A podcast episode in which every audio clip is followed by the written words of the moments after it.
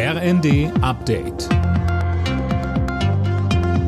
Stündlich neu. Auf den Punkt informiert. Ich bin Daniel Stuckenberg. Guten Tag. Jetzt ist er offiziell im Amt. Boris Pistorius ist neuer deutscher Verteidigungsminister. Er hat am Morgen im Schloss Bellevue seine Ernennungsurkunde bekommen und wurde im Bundestag vereidigt. Zum Amtsantritt sagte Pistorius: Die Bedeutung der höheren Sicherheit ist eine andere als noch vor einem Jahr. Deswegen geht es jetzt darum, die Bundeswehr jetzt und schnell stark zu machen. Es geht um Abschreckung, Wirksamkeit und Einsatzfähigkeit. Und es geht bei all dem jetzt vor allem darum, weiter die Ukraine zu unterstützen, eben auch mit Material aus der Bundeswehr. Ob Deutschland auch Kampfpanzer an die Ukraine liefert, ist weiter unklar.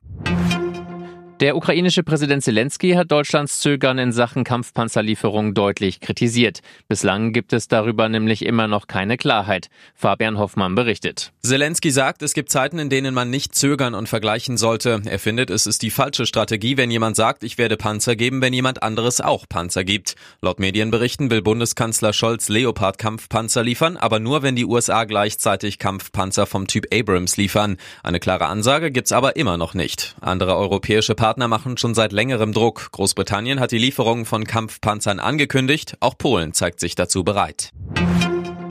Deutschland hat so viele Einwohner wie noch nie. Zum Ende des letzten Jahres waren es 84,3 Millionen, schätzt das Statistische Bundesamt. Das ist ein Plus von 1,1 Millionen im Vergleich zu Ende 2021. Der Grund, die Zuwanderung lag auf einem Rekordniveau.